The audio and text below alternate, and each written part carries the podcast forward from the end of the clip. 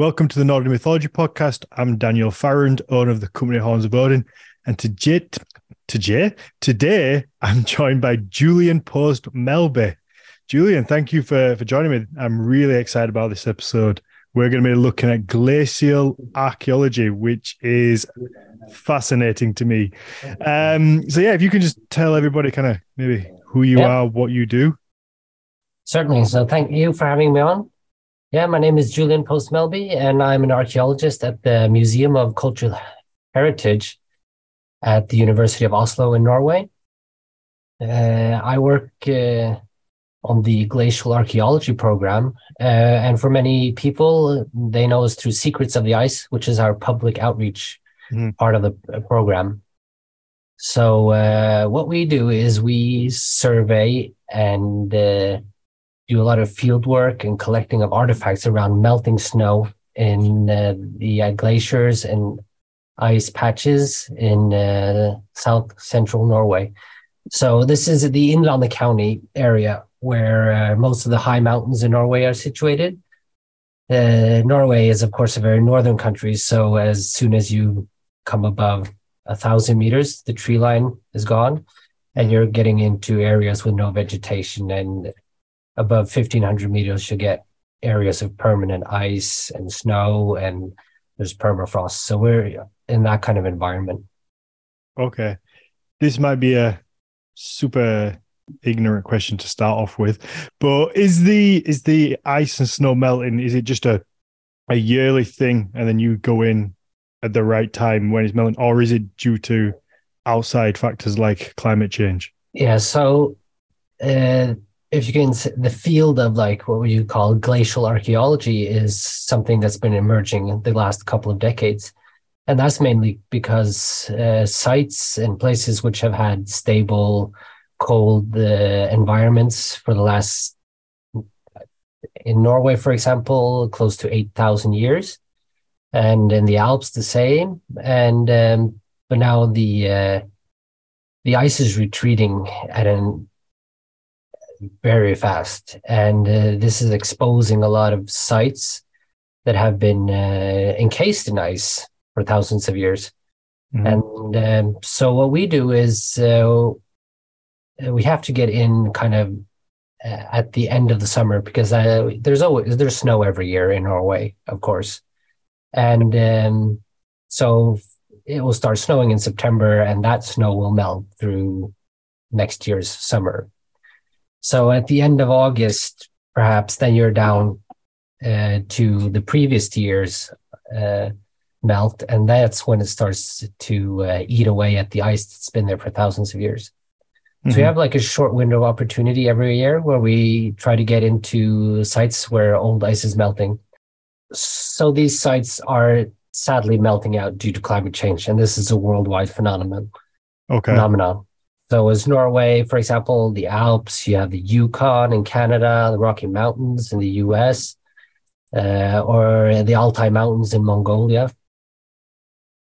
So this is something that's happening all over the world. And um, in uh, the Innlandet County area of Norway, we're talking about more than half of the global finds of this type are. So this is the main hotspot in the world. And that's because there's been a lot of human activity on these sites throughout mm-hmm. thousands of years in Norway's uh, prehistory. It's fascinating. That that has to be quite bittersweet because I guess the more ice melts, the more exciting it is for you and the more you can find, but also equally, we don't really want it to melt. No, and that's uh, something we're very aware of. And uh, you know, it's it's a fun project to work on because, as we'll talk about, these are very exceptional finds. This is stuff you can't find in other archaeological contexts in Europe, for example. So we see things we've never seen before as uh, archaeologists, and that's super exciting. You know, you, you can't contain that excitement. But at yeah. the same time, we see prehistory melting away. We see it disappear with the melting water faster than we as uh, archaeologists can collect the mm-hmm. artifacts and the data. Um, I've I've seen I've found uh, Stone Age sh- arrow shafts floating in meltwater. You know, if we'd been there Wow. ten minutes later, it would have been gone forever, and it had been there for over four thousand years. So you, you get that sense of urgency Mhm. and uh, a bit of kind of like uh, you can feel the sorrow for the disappearing.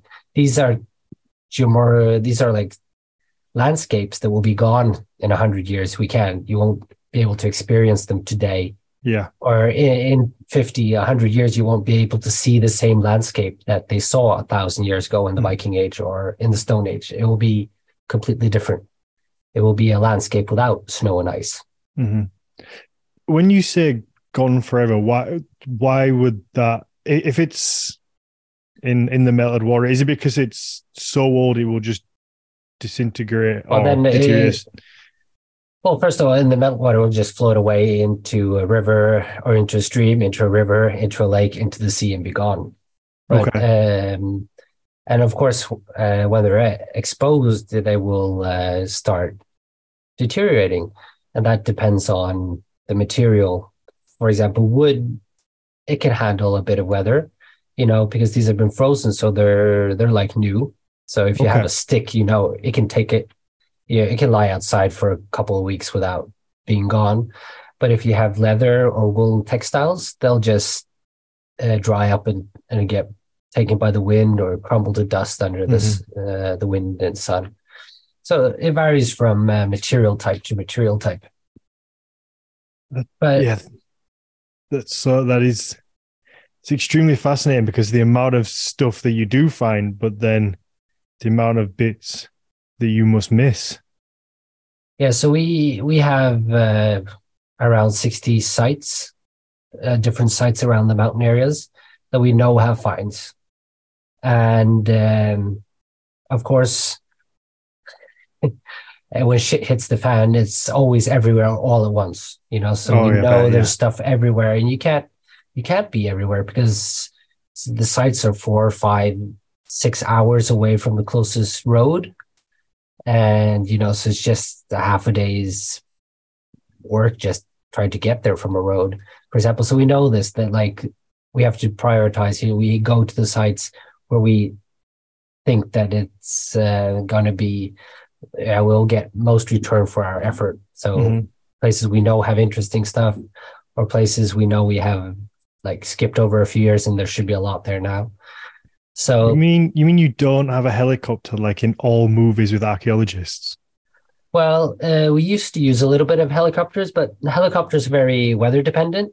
And this is the high mountains. You know, it's windy, it's foggy, it's uh, snowing, raining. You can't. You can go days without being able to get in with a helicopter. And uh, we're also uh, acutely aware of why the ice patches are melting Okay, yeah. and so it's it's also a bit of that. But we, if we're doing a big base camp, we use pack horses, and um, uh, pack horses are uh, fabulous. They can carry uh, a horse can carry up towards hundred kilos of equipment, Wow.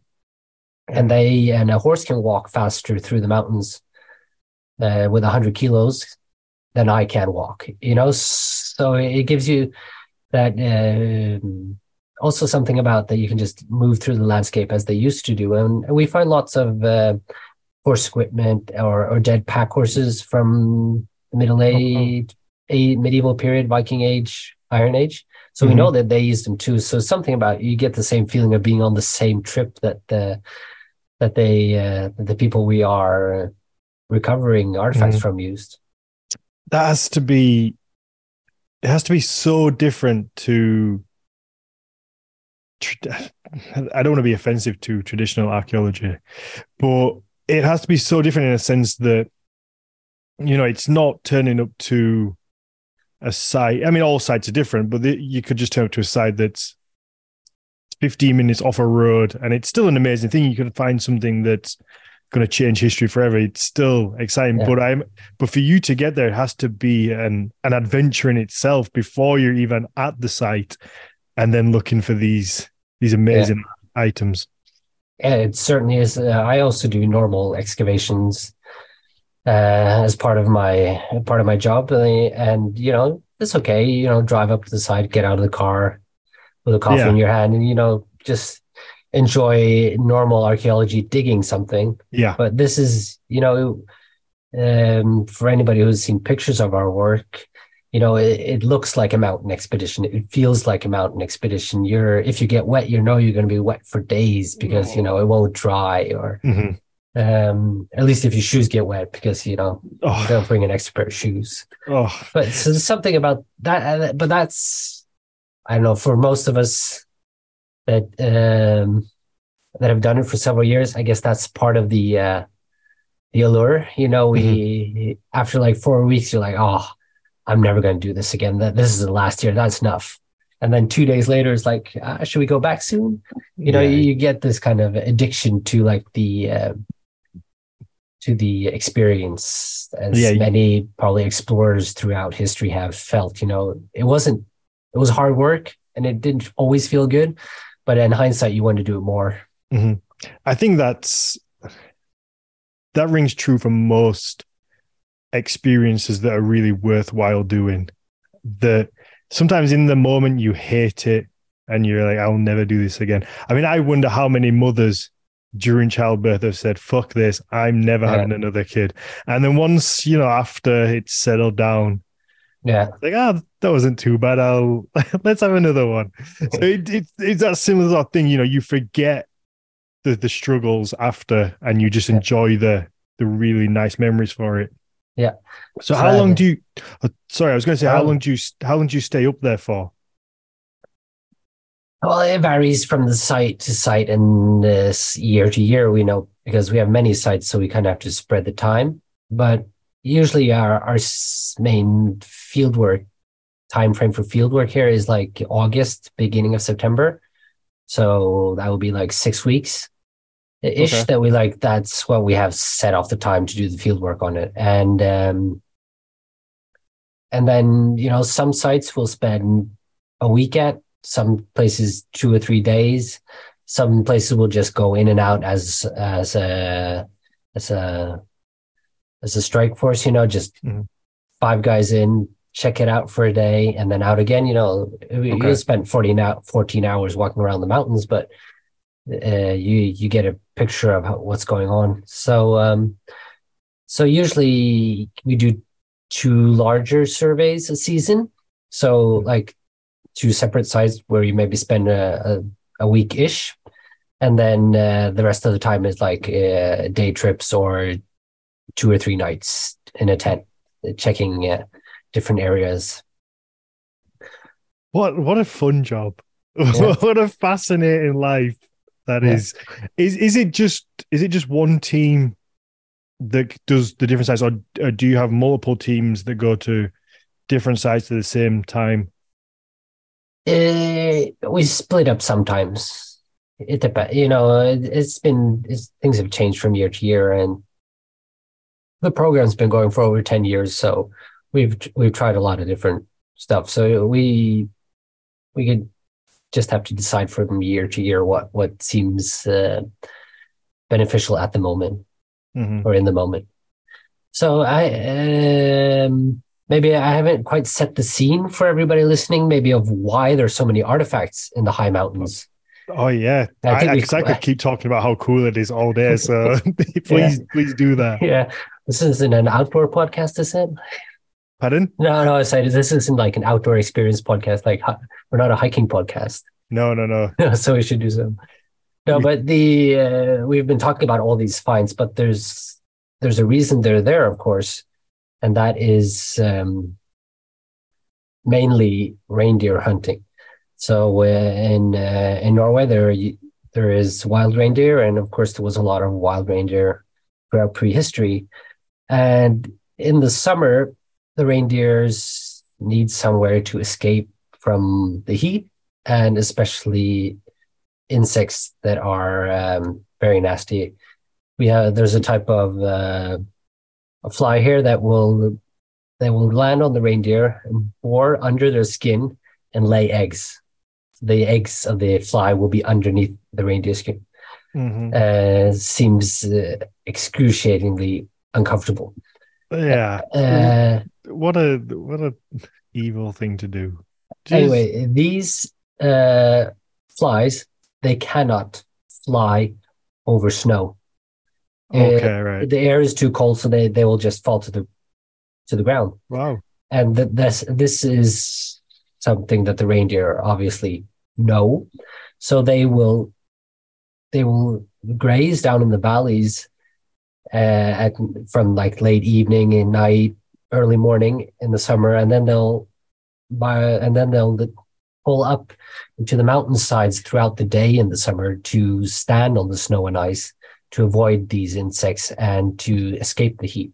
And this is a very predictable uh, behavior. And we know hunters have been exploiting this since the Stone Age and uh, and forwards. So that's they could just they knew where the reindeer would be in the middle of the day. They didn't have to like walk around and try to stalk them and and and follow the herd. They knew where the herd would be in the middle of the day. So it's it's like setting an ambush. Wow.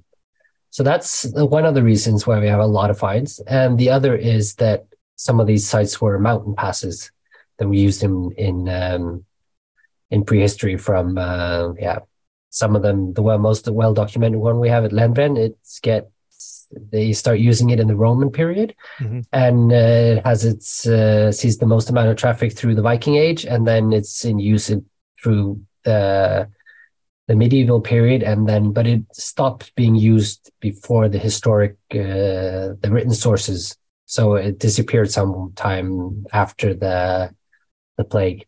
hmm Do we know what the landscape would have been like?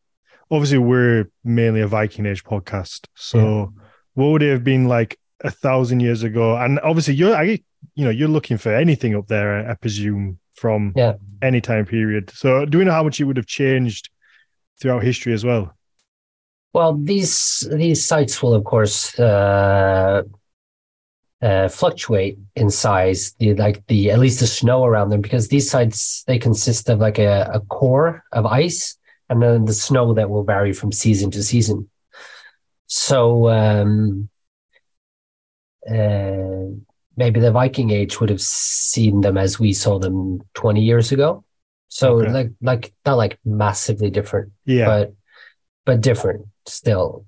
But you know, so so we know, but they chose to use these mountain passes because there was snow and ice there. Because uh, this is a very high friction landscape. There's just rock. You know, there's no soil or anything. So you're just walking on scree, huge boulders. You know, it, it, just takes a lot of time to plod through these boulder fields. But if you have uh, nice compact snow, it's like walking on a highway. And that's why we've sometimes called Mhm. it like the Viking highway in the mountains because you just get it. It's the same as us doing the field work. You just get onto that hard packed summer snow that's melted down and frozen a bit, and then you can just walk if like it's pavement. Wow. So, So- so would that be similar? uh, I'm putting it to my experiences when you when you go walking through woodland, and obviously there is one path that everybody's taken, and you just have a clear path through of kind of just soil rather than trees and brambles and bushes and Yeah. everything else. So that would that would be like the the easiest route to use crossing. Uh, like so, if you're crossing like a mountain pass and there's somewhere where there's a snow field, like or a snow a gully with snow, fastest is always kind of just to walk on that and follow it. Okay. Uh, so so this um, so this is like the the easiest route to take, the least cost. okay, that leads me on to what kind of footwear. I don't know whether I assume that's something you would probably know because you know I'm always thinking of those little ones that look like tennis shoes. That's Yeah. my image of what they would have on their feet. Yeah, so we have found several shoes in these mountain passes, and for example, two Viking Age shoes. I uh, I almost stepped on one once by accident. You know, that's Okay. that's how we you know because everything is just melted out onto the ground from the ice. Yeah. So you know, there's there's no soil on it like a normal excavation. So, but anyway, so it is a it's a hide. Like if you like imagine like a leather shoe or or a hide shoe, it, it is pretty much what it is. But these um, shoes that we find on these sites, the interesting part is uh, so they're they're untanned hides, and um, they have uh, sewn them so that the uh, the um, the fur of the reindeer that they were made of is uh, out. So the fur is on the outside of the shoe. Oh wow! I I was hundred percent sure you were going to say on the inside. Then No, no, it's on the outside because that means it's just like for anybody familiar with uh, alpine skiing, for example, where you have uh, skins under your under your um, skis, so that you don't you can you you won't slide backwards. It's like uh, it's like wearing crampons okay, or or or studs under your under Mhm. your shoes. So they they they knew this that they were probably going to cross the ice and uh, or snow, and then they wanted footwear with traction on them. wow. So they have specific, or it's not if they were specifically made for this, but they have the shoes what we find on these sites definitely are optimized Mm. for this environment. I Uh, imagine it's a trial and error thing, and over time they've just figured out this is the the best way Yeah. to do it. Yeah, and of course, we also find um, snowshoes for horses, uh, like so big, like 50 centimeters in diameters, round. Uh, um, they're made of like a, uh, like a it's like a birch frame kind of thing, so that the with um, withy bindings in the middle, so that the horses would get more. What would you say? they won't step through the snow, you know. With yeah, so they have more feet. surface area. Yeah, so they have Mm. more surface areas. So we found the oldest ones of these are from the Roman period, like 200 AD, or at least the third century sometime. So we like we know that they also had a, a squi- equipment for crossing the snow for their pack animals, Mhm. and we also fi- have found skis, uh, of course, as well. Uh, so they they had the the equipment for crossing these kinds of uh, places. Yeah, so they're, they're, they're clearly well equipped for being up there. It's not a one off occurrence. It's something that they have learned over time to to acclimatize to being up there and adapt. And Yeah, we've seen, you know, some of these. So for like the hunting sites, we can see they've been in continual use for around 6,000 years. And the mountain pass at Lendbreen that we've just been talking about, it was used uh, for like 11, like 1,100 years. As Okay. like we, as we can see, it's like that's consecutive use. You know, it's been wow, if it wasn't every year, it was at least almost every year. And there are thousands of artifacts just melting out of that one site with the beyond, beyond most archaeologists' wildest dreams. so if if they because I guess looking at it from a, a modern mind, I can't imagine humans hunting a, a single place for a thousand years and not over hunting it to the point where it becomes worthless anymore. So I guess that means that they must have had a an eye, some eye maybe on conservation of the idea of the if we hunt this too much, then they're not going to be here anymore. Or was it just a case that they didn't need that many? Well, it's yeah, it, because I can, yeah, it's it's like- it's probably like a case between how much you can feasibly get with the available technology, for example, of a bow, and arrow, Mhm. versus how much you actually need and how much because or how much time you have to spend at it and what the market is, uh, for example, for this this um, for a, a given product. But what we can say and what we know about reindeer hunting in well, the, like the 13th century, so that's like the medieval period in Norway. Mhm. So we see like from the late Viking Age an uptick in the intensity in reindeer hunting, and uh, through the genetic makeup of of the like retrieved antlers and bones, we can see that there's a genetic bottleneck in the 13th century and that tells us they they have decimated the reindeer population to a degree where it's becoming genetically unviable as a population.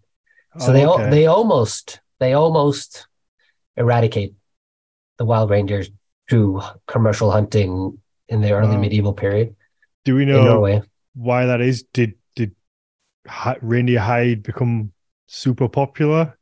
The uh, the commodity is antler, and Okay. uh, that is for making combs. Uh, uh, so we know this was exported through like all around the North Sea from um, from for example Norway and that's because people started living in urban areas in you know for example in Den- like Ribe or the the early urban centers in England Mhm. uh, or York for example you know and there would be lice Yeah. so much lice and then you want the fine combs Okay. and that uh, and uh, and um, you know this is in a time before plastic Yeah. but uh, antler uh, you know you have the it, ends up being a type of plastic you can just carve saw it up and carve it up and then make very nice combs and uh, Oh, that mention of lice just gave me a little shiver. Looking Yeah. at me and you with with beards and yeah Uh, it just, just- uh, oh Yeah, so so that's you see, so that's what happens, kind of, I guess, in the um, late Viking Age, mhm. uh, like, if, and then for the early medieval period in Norway, is Mhm. is that you get the markets, you get you have a market for it, and you have the means to do it through Yeah. uh, mass hunting trapping systems. okay. So that so that's so we kind of uh, so this is of course archaeology around the whole uh, glacial archaeology thing. Like we excavate other sites that gives us a lot of this information about the hunting. Mhm. But the nice thing about these um, these ice sites is that we have preserved antler and bone as well. You know, so we get a lot more genetic data points on uh, on reindeer Mhm. from uh, from the period. Do you get any finished products, or are you just finding the raw antler? Because I guess why would they take? Now, a- this uh, at these sites, this is like the raw yeah. Of course we can find some objects made of uh, of antler and bone of course you know as they would have lots of this in their Mhm. possession anyway but also um reindeer they shed their antlers annual anyway Mhm. so there there was a lot of it floating around in the mountains Yeah. but on these sites they will just be preserved by the same means that Mhm. The uh, artifacts are you know so we we find a lot of naturally shed antler but this they give some give the same genetic information and and uh, natural history information uh, Mhm. as what this stuff that's butchered by humans Yeah. for That- example that- that's why I was a little bit surprised you said that it was due to antler because I was thinking they do shed them naturally, so surely it would make more sense to keep them alive and let them keep shedding rather than Well, well, this is also you're you're getting close to to the period where you get um, uh, uh, domesticated reindeer. yeah. That happens is some someplace in in the same time frame in, in further north in Norway. So you, you're you're touching into like same the same um, the, or the concepts around around that. But of course, you know, it's not. They just didn't kill, take the antlers, and then dump the rest. No. You know, they kept the skins were used for something, the bones were used for something, the meat, uh, you know, Mhm. sinews, and and we find, you know, they used the sinews for, for example, when they were making arrows, you know, they had to wrap the um, the haftings. Mhm. Uh, so the the arrow point, you know, it's it's glued in there, but they wrap it with sinew as well. For example, so so it's a, it's a total package. But uh, when we're talking about the external markets, it would be um, Okay. uh, antlers and probably fur, furs as well. But antlers are very easy to trace because they preserve well Mhm. in the archaeological record. For Okay, example, yeah. in urban um places, Okay. so that's uh, easy to talk about. Yeah, absolutely. So we were speaking before the podcast a little bit, and you mentioned about how glacial archaeology gives you better um, access to, I guess, organic finds, something that you don't usually get with traditional archaeology. Yeah, so that's the, I guess that's like the main attraction of all these finds and why I guess lots of people like enjoy following our work on social media. And that is since these artifacts are lost on ice and snow, or they, they get encapsulated in ice, that means that there's, uh, there's no breakdown of the organic material wood is preserved, clothing is preserved, anything that's made of an organic material is preserved. And this is, you know, rare for other archaeological sites, such as a burial mound. You, in lucky circumstances, you might get something, but mostly if you excavate a Viking grave in, in for example, Norway, you'll find metals, stone, and pottery. You know, and that's, you know, a lot of people mm-hmm. will, that's what we, um, you know, our archaeology is like the history of pottery, really. You know, it's yeah. there's a lot of that. Mm-hmm. Yeah, so, yeah. Uh, so for example, uh, otherwise, you know, if you find an arrow, or if you're talking about an arrow in an archaeological sense, you often just really mean the arrowhead. Mm-hmm. But in our instances, when we're talking about an arrow, we're talking about an arrowhead made of metal or stone but then there's a 60, 70 centimeters of arrow shaft made of wood. And then on that shaft, you also have arrow feathers for the fletching. Wow. Uh, and then they have been glued in place with birch tar. And then they've been and you can you can find the, yeah the tar wow. is still there and then and then the uh, the the um, the feathers have been tied into the tar with linen string and the uh, and on the uh, by the uh, and the uh, arrow point has been uh, uh, tightened in with the sinew. You know, so you suddenly have uh, it's, it's, it's an object that has uh, five or six components, and normally you just find one of them, and then suddenly you have all of it, yeah. and then you multiply this by hundreds of um, hundreds of objects, thousands of objects, and you suddenly get an insight into things you couldn't do research on or tell people about. For example, about that the, they had the fur turned out on the shoes, mm-hmm. Or that they had uh, snowshoes for their horses. Yeah, or or that we find um, uh, everyday um, everyday objects that we've never seen before from certain time periods that we can suddenly you know discuss uh, the background for, uh, for example, uh, we find dairy equipment on some of the sites. Mm-hmm. Uh, and why were they there? Because they they obviously must have been going somewhere where they were going to do something with dairy products. Mm-hmm. And um, we find pieces of clothing or complete clothing, like we found a Roman age tunic, which is like I don't know, as you know, it's kind of unheard of. It's hard to like yeah. maybe put into words how strange that is to find a complete yeah, well, tunic that is one thousand seven hundred years old just lying there intact.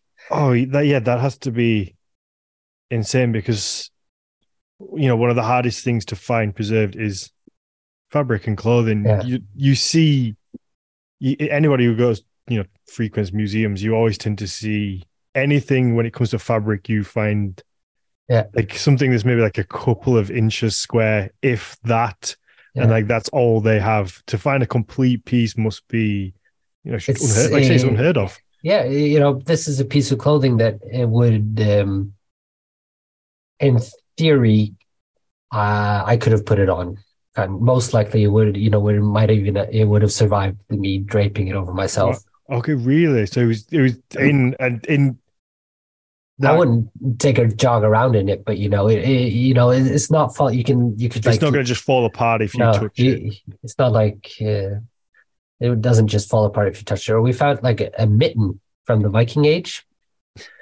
You know, it's just it's just lying there over a rock, like somebody was holding onto the rock.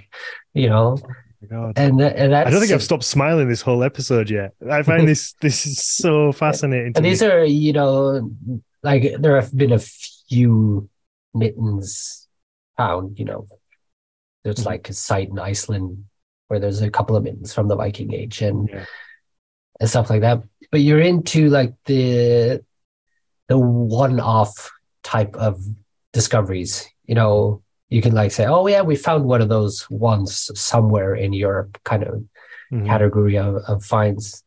Yeah, like we've we've recovered a, a complete ski pair from uh, from the eighth century like that's not something that usually happens. No, no. You know.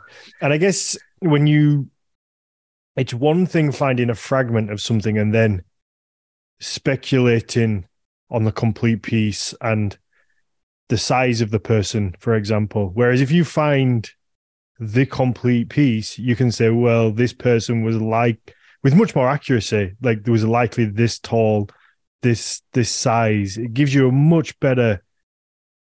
Of course it does, and um, and it, it, that's of course a, a fun thing. You know, you can like you see the size of the shoes, you know, and then you'll easily say what size the feet must have been to like wear them. And this is stuff that, you know, of course, has happened, um, it has been possible in like medieval urban centers where you have deep cultural layers, where you have like several meters of organic waste that it's uh, preserving itself, sort of. But for example, our oldest shoe is from the middle of the Bronze Age. Mm-hmm. So it's uh, three and a half, ooh, yeah, three and a, yeah, close to three and a half thousand years old. You know, so it's like two and a half thousand years older than the stuff from the medieval towns. And it's like, okay, but he wore the person, whoever that they were, they had like uh, something close to size 39, you know, in a European size shoe. Okay. I, I, It's oh, I, like the details. I don't know what that is in British sizes. We use uh, a, so I'm sure somebody in the chat will let me know. yes. Yeah, but I don't know. Maybe in the US, like it's seven and a half, maybe for men, something like. Yeah, we use a Yeah. similar similar Yeah, size. So, But so uh, do you, you, know, that would like say thirty nine. That would be like a small man's feet Mm. or a big women's feet today. You know Yeah. that that crossover section.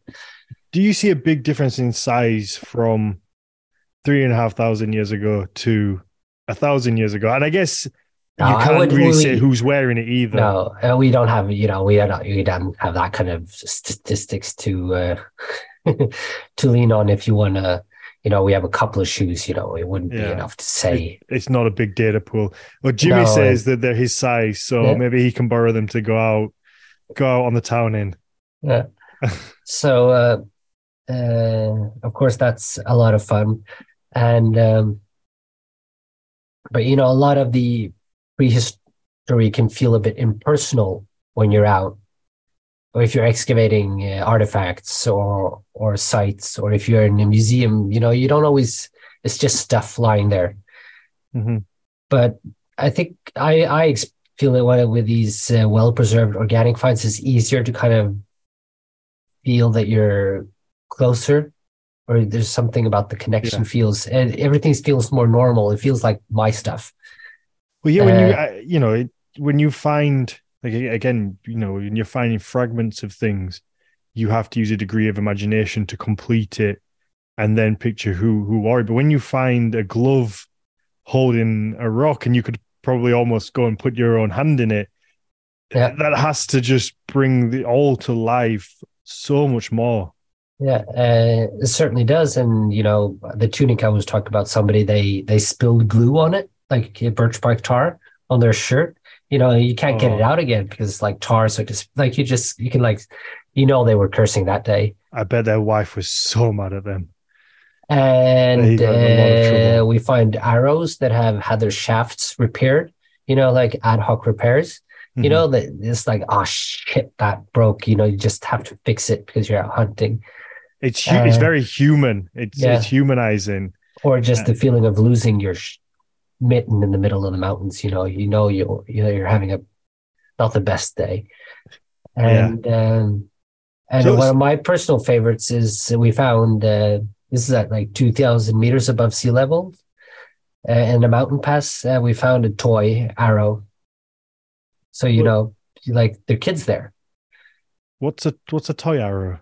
A toy arrow No, yeah, but what what would be a toy arrow? Oh What- yeah, it's the size. You know, this is only like thirty centimeters long. It's just a miniature. It's it's just a scaled down. Um, Okay. the normal arrow is just made for a size that wouldn't be dangerous for an animal, of course. You know, so it's just it's just a toy, and it's it's a blunt. You know, it's a, has a Mhm. blunt end instead of a sharp one. So they just uh, so you can you can just imagine you know all the people like the like family groups, extended family, you know, going somewhere and just like losing stuff, Oh yeah, and, um, and yeah, that would be me as a kid, and my mum and dad would be furious at me for losing my boy arrow. yeah, for losing my toy arrow and my and my mitten because I was trying to pick up a fancy rock. Yeah.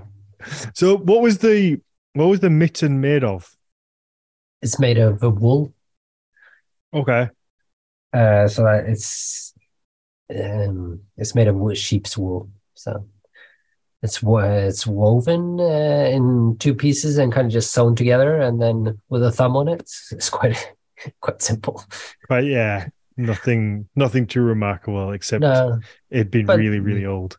it's being old, and you know some of the other mittens from the same era found elsewhere in northern Europe. They've been needle bound instead of woven. So it's, you know, it's not shocking. It's just different. hmm Do you do we ever find them with fingers in, or is that just a purely modern? Uh, so so this gloves exist, like yeah, other places in the archaeological record. We see the gloves. This isn't my expert Mhm. field of expertise, but I'm pretty sure there are. I I I can recall gloves being found in the first millennium, otherwhere in Europe in in certain graves finds, for example, where because leather is preserved more often than, for example, textiles. So like leather gloves have been found, of course. Okay. So a glove is in a, in a completely modern. Mhm. They've been around for two thousand years at least, and Oh wow. probably more, for all I Okay. know. You know, Yeah, yeah. or I, I I can't say for sure. I No, just no. know that they're they're I, They're I can- old. they're old. Yeah. Um, how does it compare to like bog body, like things that are preserved in bogs? Yeah. So so superficially, it seems the same, but the difference between wood uh, preserved in bogs and wood preserved in ice is that the um, the uh, wood preserved in ice has retained its structural integrity. Wood preserved in bogs, you can squish it and it's like a sponge. You know, it looks fine, but it's not. You know, there's nothing Okay. like the, the wood structure, the cell structure in the wood is gone. You know, it's just water keeping its shape. Yeah, I'm guessing moisture's just Yeah. So if you it. find like 2000 year old wood preserved in a bog, you can take your hand and you can squeeze it and you'll probably, Mhm. it's like touching a sponge. I've excavated that kind of stuff before. Yeah. But the, uh, the uh, stuff from the ice, you know, it's, it's been frozen. It's like keeping it in your own freezer. And um, yeah, I'm holding a piece of a bow in my hand right now. I don't know if you, can you hear the tapping sound? Go. No, I think your Ah, your yeah. microphone was my, somewhere else. I don't know where the microphone is right, or maybe it's just the filter. Yeah, it's not. It's not But, uh, picking it up. I no. believe you though. It looks pretty sturdy. Anyway, you know, it's it's it's as if you left it yeah. three days ago in the sun. You know, that's that's all. How old's that piece of bow that you're just tapping around casually? It's um uh, uh eleven. Yeah, it's it's about eight eight hundred years old. and you're, I mean, and you're just tapping it away. Just get trying to give you an experience. it's like the it's hard. You can't show anything on a podcast. You just kind of want to. Yeah, yeah. like- No, I mean but, you can. no, There, but there- that was a part of a, a laminated bow from the Yeah. uh, medieval period.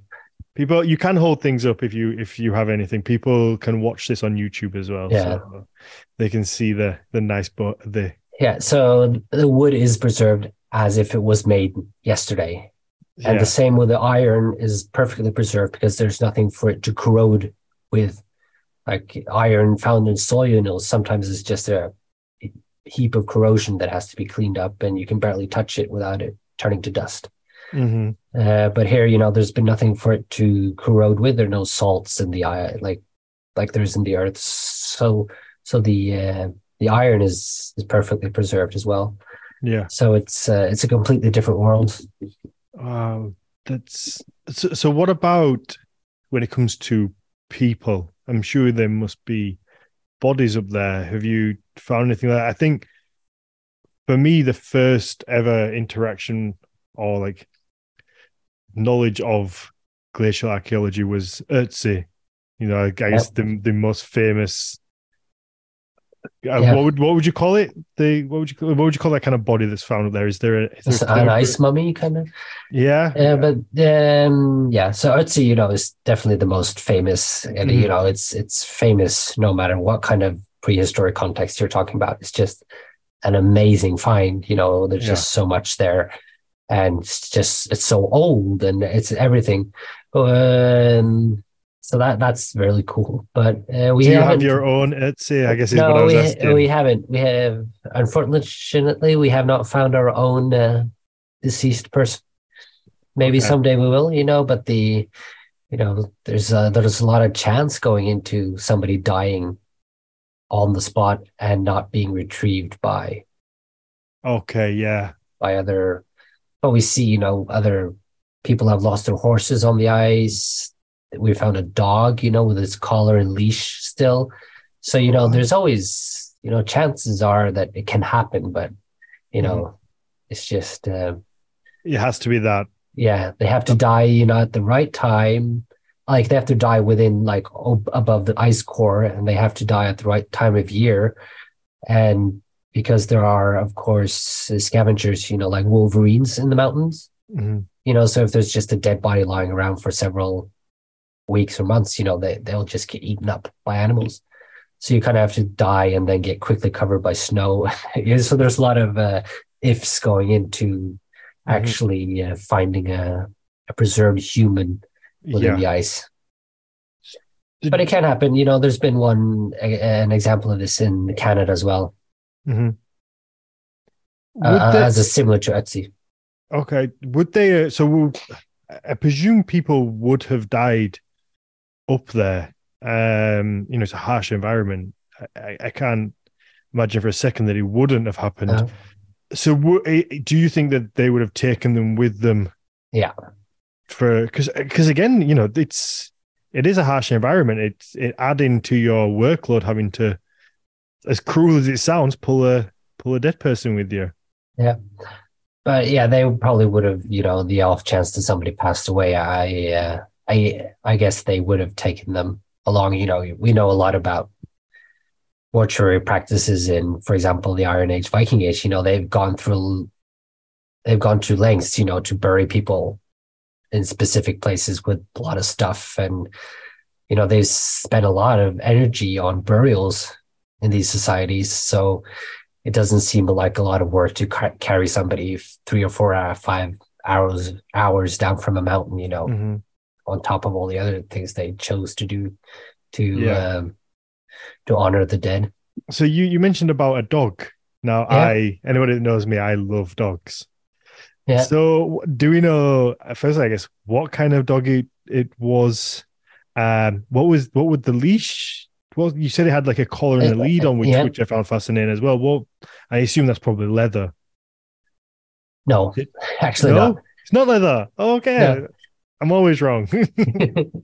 so um we don't know what uh, type of dog it is yet uh, the the bones are at a DNA analysis analysis right now. Oh. but uh, you're muted again. I think.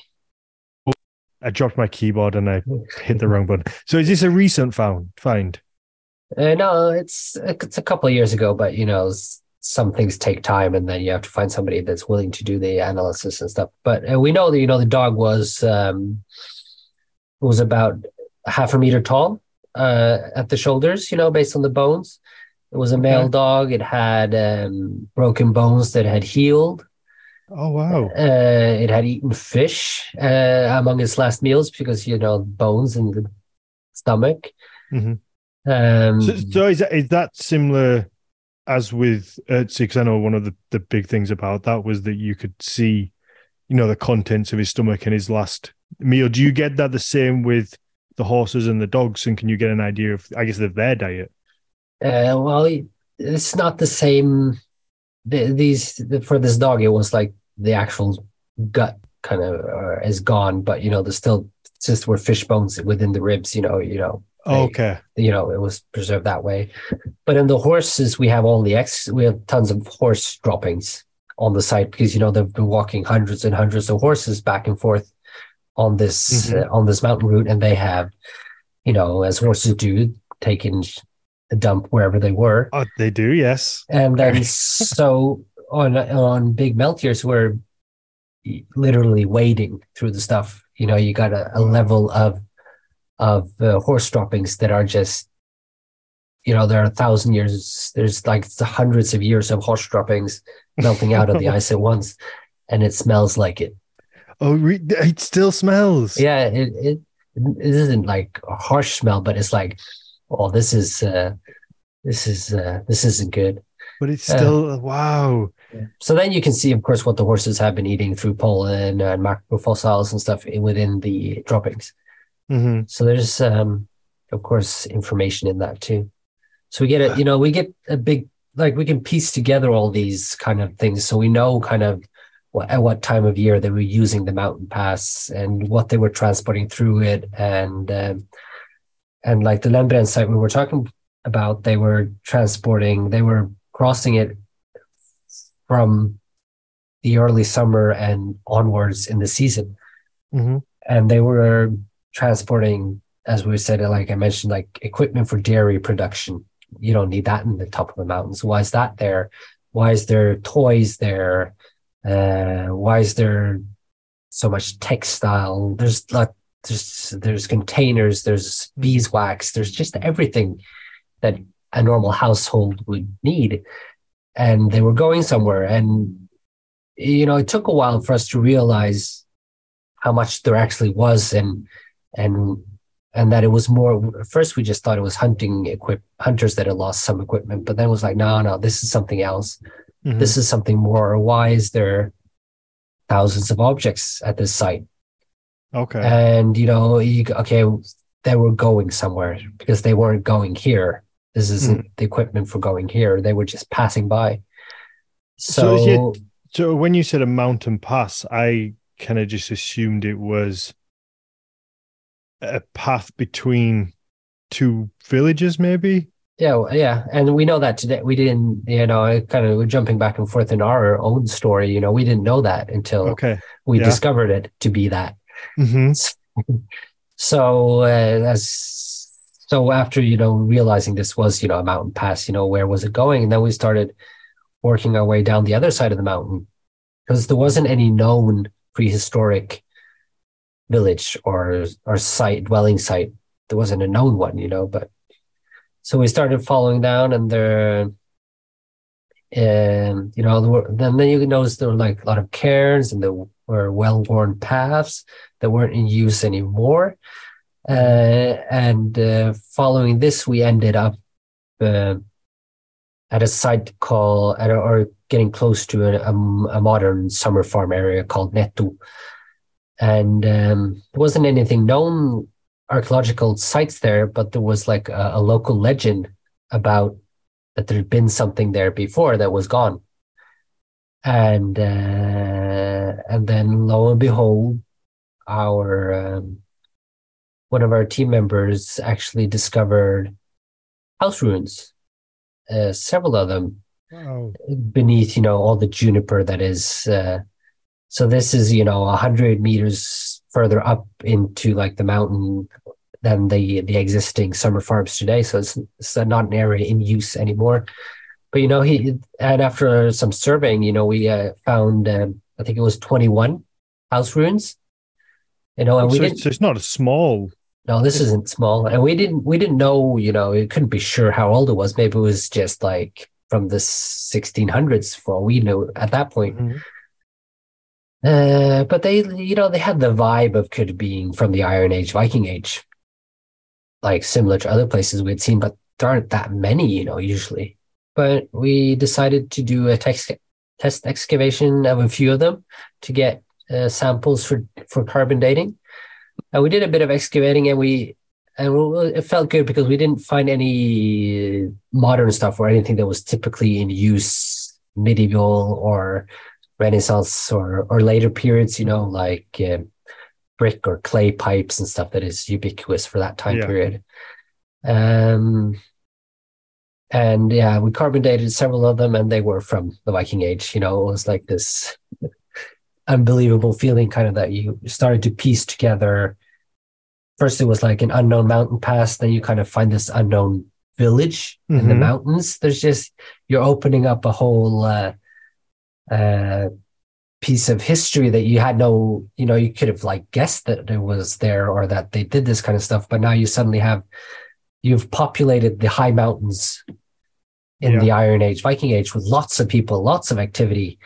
Uh, so perhaps you know when you're looking at a mountain area now, you think, oh, this is pristine nature. Man hasn't done much here. But that now we see like they've just there have been people everywhere up here. Mhm. They've been hunting reindeer, they've been quarrying rock, they've been moving goods. You know, there's pretty much just a major highway going over the mountain because it would be easier than walking down in the forested valley. Mhm. So um yeah, that you know, that's then you're getting into like the the hi- history on, on a bigger scale, you know, not just like cool finds and and uh, one-off wonders of of things to learn, but you're suddenly you're building a history, a synthesis of of the past in the mountains. Yeah. Well, it's changing what people's opinions are and what people think they did and where they think that they lived to Yeah, it's, and o- also- it's, it's opening it all up. Um Mhm. yeah, that has to be very and how willing and able they were to, to utilize this landscape to yeah.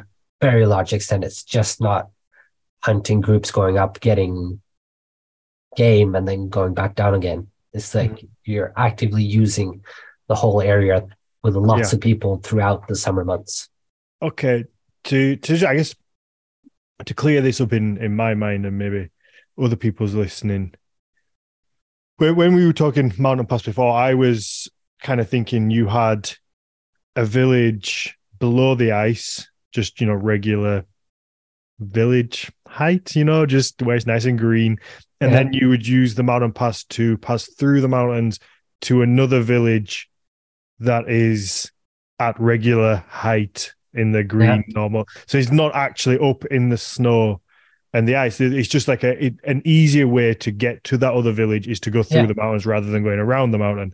But what you're saying is that there was a settlement actually up in So, for example, now we're talking about like the normal village would be, you know, uh, in the in the the bottom of the valley, you know, three four hundred meters above sea level. Yep.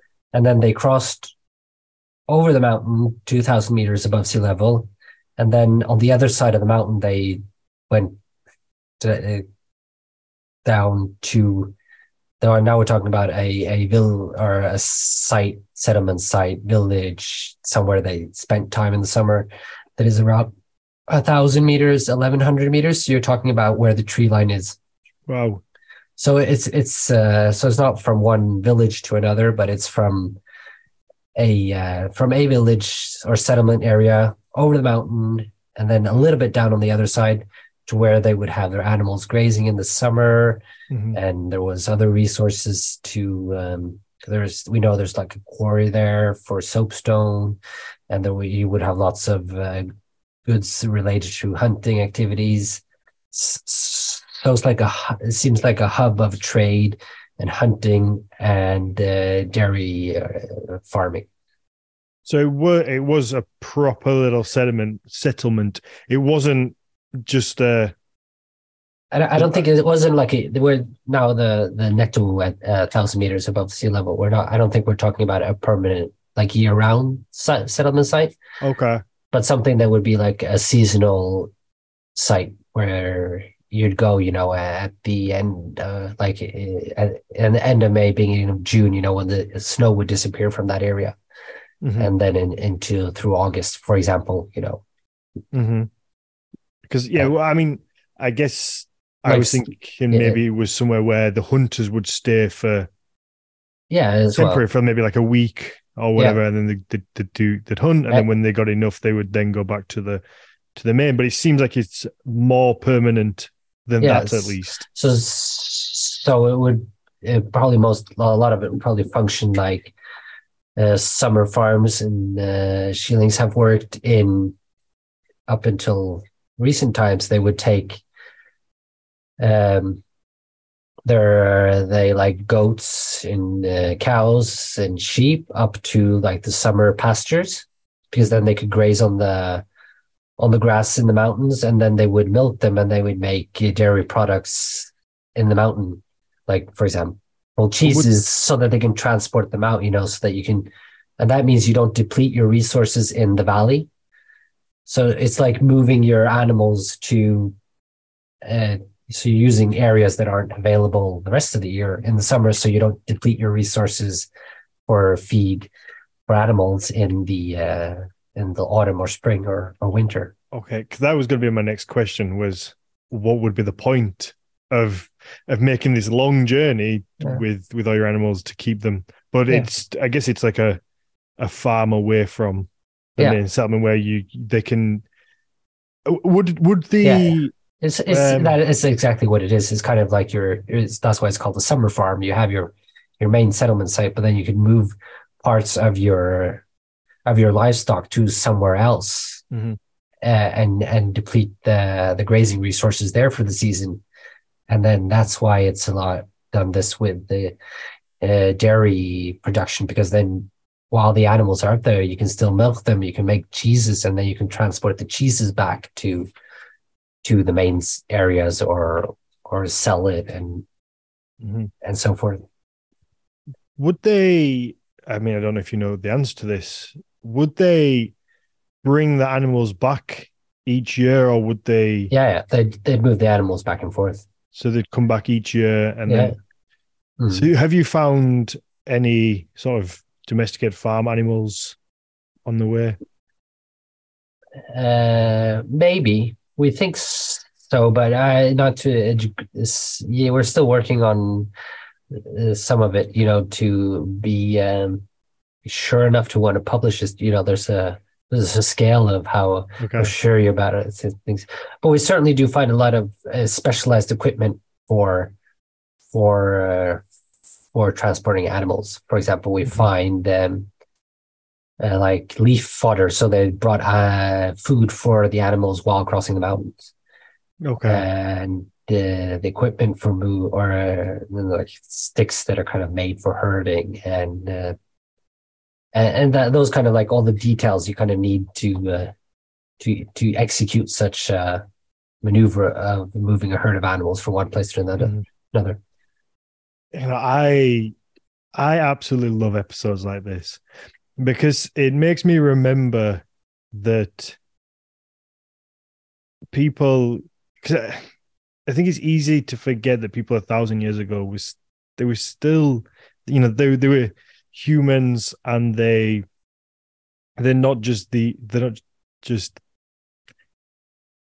uneducated because I think it's easy to think of us us today as being these highly educated beings you know we can Google anything at the touch of a button and pretty much find out most things. Yeah, it takes a degree of research, but you can get a decent understanding of most things.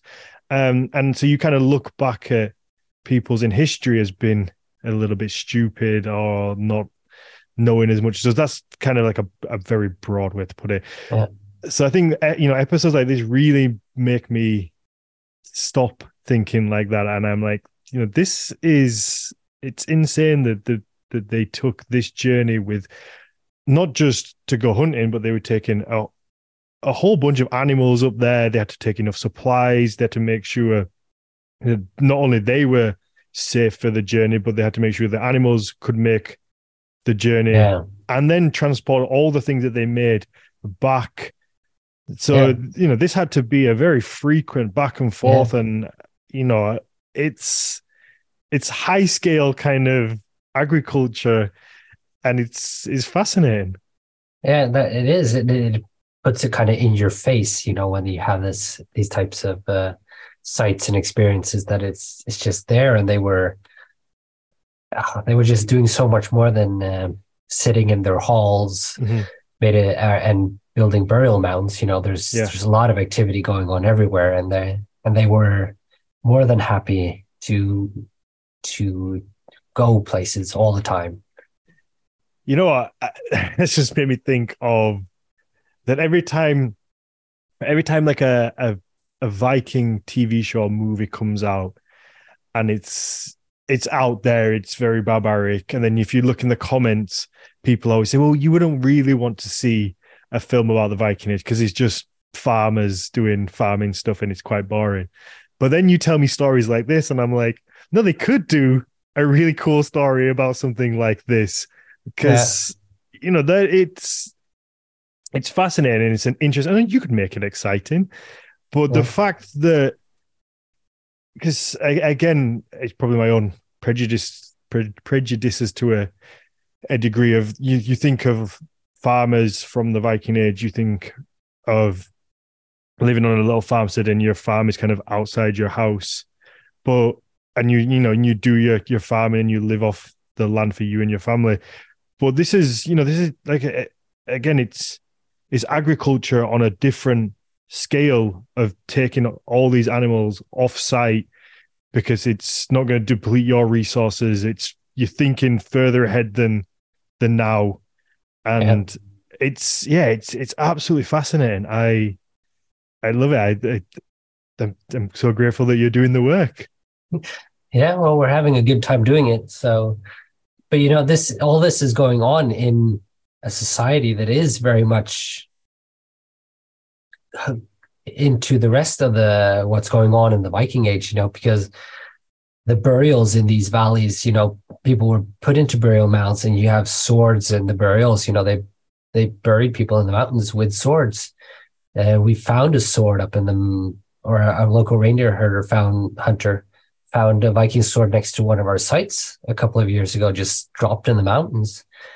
And uh, you know, so it's you know, we all and from the sagas, some of the sagas like these mountain valleys, right, that I've been talking about that I haven't said any really names on yet, but there some of them are mentioned in the sagas, you know, as they like um, Saint Olaf came and killed everybody there and burned them, you know, because they didn't want to convert to Christianity. Mm-hmm. So they, you know, they there was fighting and killing here too, but you know, that was just part of part of life but most of life was spent farming.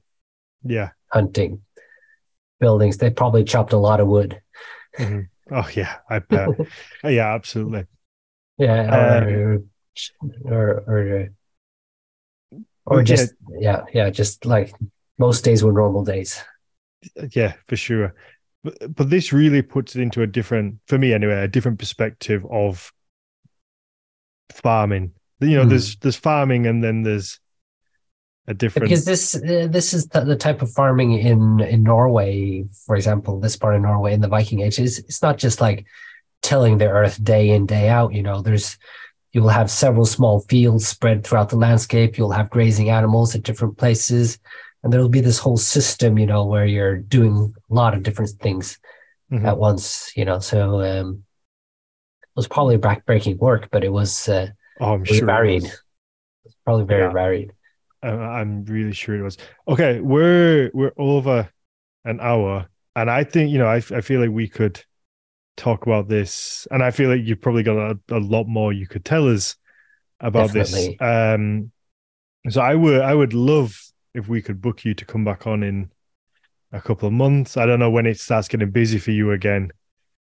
Well, yeah, we'll we'll probably figure something out and I, then we can talk about something more specific yeah absolutely but i you know when we when we spoke before i said you know it would be nice to just have a a mm. quick general chat about what yeah. glacial archaeology was and then once we started in the first 10 minutes i'm like no this is just going to be pretty much the episode because yeah. this is so fascinating um and and you know i'm sure that everybody listening will will find it fascinating as well but it would be nice to then now yeah. we've got now we've got that sort and we can start the next episode with some more specific things we can just say to people go back and go back and listen to the other one if you want a, an overview now we're going to get into yeah. some nitty gritty as yeah, as brits say well there's a lot to say about for example if you want to talk about just the viking age finds you know that that'd be probably two hours in itself mm-hmm.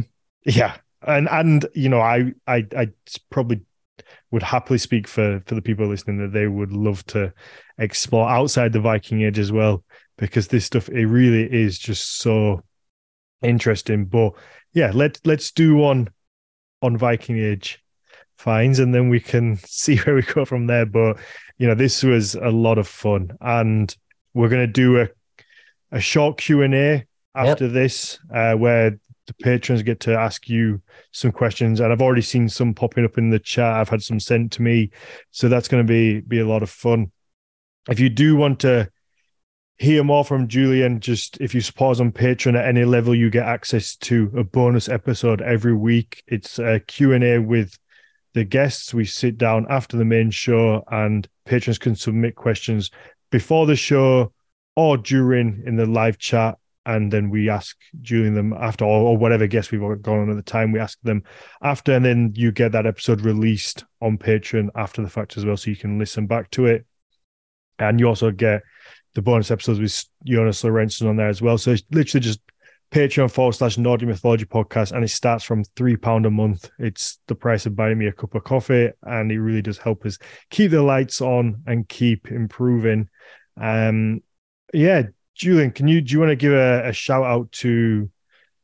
I don't know if you want to plug your yourself directly, but the you know the secrets of the yeah. ice stuff. So for anybody that wants to learn more, uh, I'd highly recommend you to follow us on Secrets of the Ice. You know, you can find us on Facebook, Twitter, Instagram, and we even have a YouTube channel where we upload all the videos we make for the other socials. Mm-hmm. And you can find us at secretsoftheice.com. Yeah. And uh, I also just want to thank my colleagues that, uh, you know, I'm from the Museum of Cultural History at the University of Oslo. And our partners that do a lot of the heavy lifting on this project is the archaeologists at the County Council of Innlandet County in Norway. Oh, nice. Yeah, wonderful. Um, yeah, this, like I said, this has been a lot of fun. Thank you very much. If I and I do suggest you you follow the Instagram, you have some beautiful pictures on there. You you take some. I I presume it's not you taking the photos, but whoever is taking the photos takes some absolutely beautiful pictures. Well, there are a lot of people taking photos. Uh, I think if the ones that are out of focus, they're probably mine. Okay, yeah. I didn't know whether you took a photographer with you. Um, we sometimes we bring a professional photographer, mm-hmm. uh, specifically just to get nice shots. Yeah. Uh, some, uh, sometimes or most times we we don't. You know, it's just us with our. But we take a lot of pictures. You know, as archaeologists, that's mm-hmm. you, do, you know you take hundreds of pictures every day. Yeah. And then of course we have good photographers here at the museum. You know, for studio pictures as well. So there's a lot yeah. of different people taking a lot of nice pictures. Yeah. No, it is it is beautiful and.